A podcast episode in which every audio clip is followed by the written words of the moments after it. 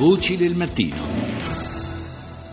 Di nuovo buongiorno da Paolo Salerno, sono le 6.39 minuti e 15 secondi. In questa seconda parte di Voci del Mattino oggi parliamo eh, del viaggio del Papa, in particolare della prima tappa del viaggio del Papa in America Latina, tappa eh, oggi a La Habana, a Cuba, dove si svolgerà lo storico incontro fra Bergoglio e il patriarca di Mosca, Kirill. E allora ne parliamo stamani con eh, il vaticanista del giornale radio Riccardo Cristiano. Buongiorno.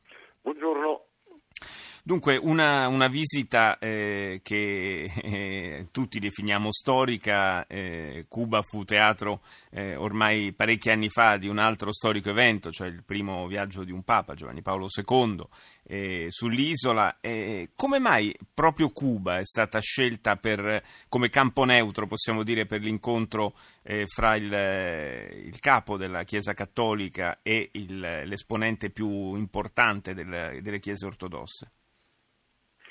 Beh, eh, gli elementi indicano che eh, Cuba possa essere un uh, campo eh, neutro, eh, ma certamente non sfavorevole al patriarca ortodosso russo Kirill, dal momento che eh, tutti conosciamo nella storia le buone relazioni tra L'Havana e eh, Mosca. Dall'altra parte possiamo anche ehm, dire che la storia recente indica che con eh, le visite di tre papi, da ultimo eh, importantissima quella di Francesco, mediatore tra L'Havana e Washington per il disgelo eh, dopo la, eh, le sanzioni, dopo il gelo diplomatico tra i due paesi, eh, Cuba non sia eh, certo un paese ostile nei confronti del Vaticano, le relazioni sono indubbiamente buone, quindi eh, è sì un terreno neutro, però è un terreno che offre fondamentalmente eh, agibilità al Vaticano e direi soprattutto favore al patriarca ortodosso dal punto di vista del consenso popolare. Il consenso popolare è sempre un qualcosa di importante quando si fanno passi di questa portata. L'idea che eh, la partita si giochi lontano dalla, dall'Europa, terreno di divisione, terreno di incomprensioni, in un eh, campo amico, ecco, non deve aver certo fatto dispiacere nei palazzi moscoviti. Eh, Giovanni Paolo II tante volte manifestò durante il suo pontificato il desiderio di incontrare l'allora patriarca Alessio, se non ricordo male, no? Riccardo? Si chiamava il patriarca sì, d'allora, Alessio II. E lui sperava di poter addirittura andare a Mosca, non, non fu mai possibile, i rapporti eh, non erano certamente così distesi, ma forse non erano proprio maturi i tempi, come dicevi tu, a livello di consenso popolare.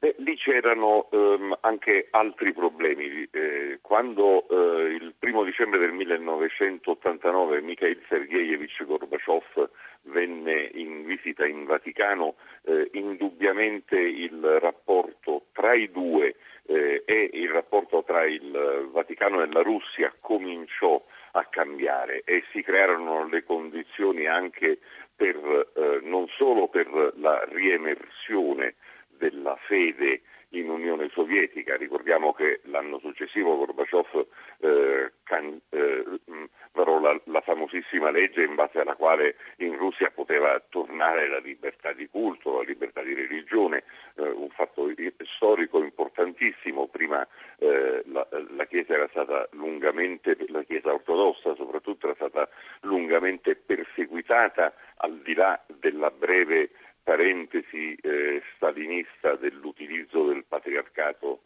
nell'epoca della seconda guerra mondiale da parte di Stalin, eh,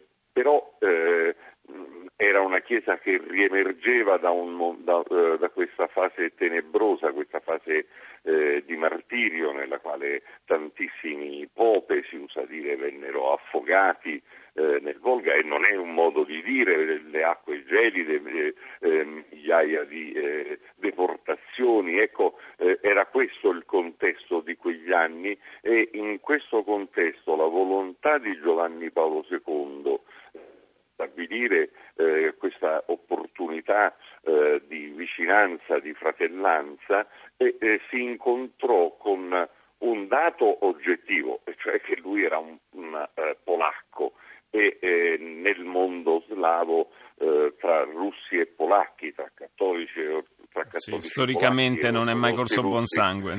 No, non è mai corso. E poi ci fu la famosa decisione eh, di Giovanni Paolo II di eh, costituire quattro ehm, eh, vescovadi in, eh, di, in, cattolici in territorio ortodosso che venne presa come una forma diciamo, di espansionismo da parte di Roma eh, e non fu apprezzata, non fu gradita ad alcuni ambienti certo. della Chiesa ortodossa russa. Riccardo, ti fermo un secondo perché andrei proprio a Mosca dal corrispondente Rai Marchinnaro. Buongiorno.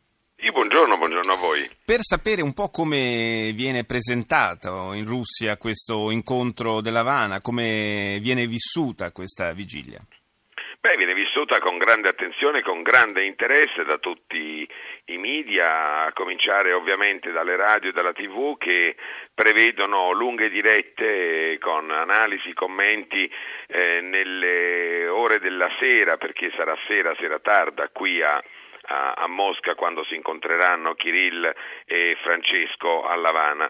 Eh, quello, che, quello, che, emerge è ovviamente eh, non viene detto in maniera eh, come dire, aperta, però è evidente che emerge prepotente questa diciamo, sensazione che l'incontro eh, del patriarca russo con Papa Francesco sia eh, una, dire, una, l'uscita da un isolamento nel quale la Russia, dicono i media, dicono molti analisti, qui è stata in qualche modo costretta eh, dagli eventi degli ultimi anni. In qualche modo si lega questa, ehm, questa, questo incontro storico eh, anche alla contingenza politica eh, attuale nella quale quale eh, a causa degli eventi in Ucraina, ma a causa anche della, eh, della guerra in Siria, eh, la sponda che la Chiesa ehm, russa, ma anche il Cremlino hanno trovato in Papa Francesco eh, negli ultimi anni, hanno mm, contribuito, stanno contribuendo a eh, eh, dare della Russia anche un'immagine di protettore della, dei cristiani, dei cristiani di Oriente. Ed è questo poi quello che è emerso anche nel comunicato congiunto che il Patriarcato e il Vaticano hanno emesso annunciando l'incontro è il fatto che mm, si parlerà eh, della necessità della, dire, della, della, difesa dei cristiani dalle persecuzioni, dei cristiani soprattutto dei cristiani di Oriente. Certo. Questo è molto interessante questo aspetto perché al di là del fatto assolutamente storico del, di, un, di, un, incontro, il primo sostanzialmente eh, fra i capi della Chiesa ortodossa russa e quella cattolica dopo, sostanzialmente dopo mille anni e questo, questo va notato. Tra l'altro viene fatto notare da molte ricostruzioni come lo stesso profilo del patriarca Kirill sia un profilo eh, estremamente diverso rispetto ai suoi predecessori. La sua stessa biografia parla per lui. Eh, eh, Kirill eh, al secolo Vladimir Mikhailovich Gundyaev ehm, ebbe come padre spirituale sostanzialmente eh, il Nikodim, il metropolita di Leningrado, che era noto per il suo ecumenismo, per la sua simpatia, per le sue aperture nei confronti della Chiesa cattolica. Una vicinanza che all'epoca clero, in parte del clero ortodosso veniva considerata sospetta, che poi costerà a Nicodim l'accusa nemmeno troppo velata di essere un traditore, una specie di quinta colonna mm. del Vaticano. Eh, di sicuro, e questo va, lo ricordano anche qui molti giornali, molti analisti, Nicodim eh, eh, morirà di infarto, pensate, proprio in Vaticano nel 1978 fra le braccia di eh, Papa Giovanni Paolo I e non si dimentica qui il fatto che per vent'anni, dal 1989 fino al 2009, quindi a cavallo fra la perestroica di Gorbaciov, il crollo dell'Unione Sovietica, l'era convulsa di Boris Yeltsin e i primi otto, i nove anni di Vladimir Putin, Kirill guiderà il potentissimo Dipartimento delle relazioni esterne del Patriarcato di Mosca, di fatto eh, eh ricoprendo l'incarico di numero due della Chiesa ortodossa russa e mh, qualcuno pensò, si illuse che dopo secoli di diffidenze reciproche, come bene ci aveva raccontato poc'anzi il collega Riccardo Cristiano, eh, bene, qualcuno pensò che mh, finalmente mh, eh, eh, si sarebbe sciolto il ghiaccio fra la Santa Sede e il Patriarcato. E non avvenne, eh, non avvenne proprio perché furono quelli gli anni, gli anni a cavallo del crollo dell'Unione Sovietica in cui riaffiorarono in Ucraina i conflitti fra gli ortodossi e gli uniati greco-cattolici, furono gli anni in cui la Chiesa di Roma veniva accusata, sospettata di fare proselitismo, di volersi espandere certo. eh, nelle terre da sempre ortodosse. Però quel dialogo eh, quella mh, eh, fra Kirill e la Chiesa di Roma era sempre rimasto, rimasto sotto traccia, non si era mai interrotto, eh, fino all'ultima visita nel 2007 quando eh, Kirill fu ricevuto ancora come capo del Dipartimento Estero del Patriarcato, fu ricevuto a Roma da Benedetto XVI. Poco, poco, pochissimi mesi dopo, nel 2009, a soli 63 anni, Kirill diventa il patriarca della Chiesa russa e da quel momento i cattolici smetteranno ufficialmente di essere come dire, considerati come degli eretici. Eh, quindi e, possiamo dire, possiamo dire è, un, è, un, processo molto lungo esatto, da Esattamente, un, un, un, dialogo che parte, che ha radici molto remote. Molto, molto... molto remote che vanno letti anche nella biografia eh, di, di Kirill, eh, nella sua storia personale, molto interessante. Come sempre, come sempre, sono le persone che fanno, che fanno la storia, questo non dobbiamo mai dimenticare. come dall'altra parte va sottolineato, eh, aiuta il fatto che il Papa eh, sia argentino, venga dal, da un altro mondo, da un continente, dal nuovo mondo, un continente che come ci ricordava giustamente eh, Riccardo, non è l'Europa, non è la terra del confronto millenario, dello scontro millenario fra cattolici e protestanti e soprattutto fra polacchi e russi. Certo. Quindi era difficile che all'epoca di Giovanni Paolo II, del Papa polacco, questo incontro potesse si avvenire. potesse concretizzare. Grazie, grazie a Marchinnaro, corrispondente Rai da Mosca, grazie di essere stato con noi. Ritorno da Riccardo Cristiano per, eh, eh, per farti una domanda. Eh, ma secondo te questo incontro di oggi a Lavana potrebbe davvero aprire le porte a un futuro viaggio del Papa, di questo Papa a Mosca?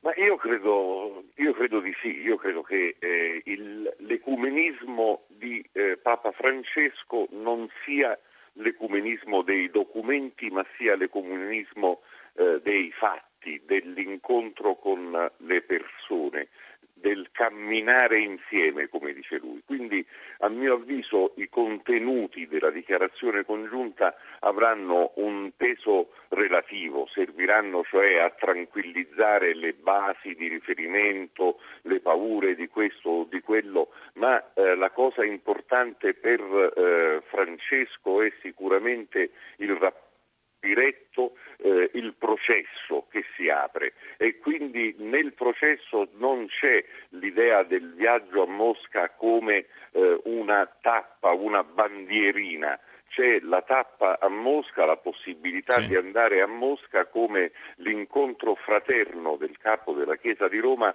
con un popolo che rappresenta eh, la storia di martirio del cristianesimo anche per aiutarlo a superare quella identificazione tra Chiesa e nazione che rappresenta un pericolo eh, storico per eh, tante chiese ortodosse che sappiamo essere chiese eh, nazionali. E, e, quindi in questo senso è il processo, è la dinamica, è l'idea di incontro tra eh, la spiritualità orientale e la spiritualità occidentale che interessa a Papa Francesco, non è eh, la um, eh, geopolitica della, eh, della Chiesa eh, che trionfa, ecco, non è il trionfalismo né il romanocentrismo, sì, sì, no, è, proprio, è il percorso. È il percorso e il, andare proprio alla sostanza di, di un, ecum, un, ecumenismo che si, eh, si, deve concretizzare in, in eh, fatti come simbolici, come questo incontro e come una possibile visita in futuro, ma deve avere anche insomma, una, una sostanza di fondo. Grazie a Riccardo Cristiano, Vaticanista del Giornale Radio, per essere stato con noi.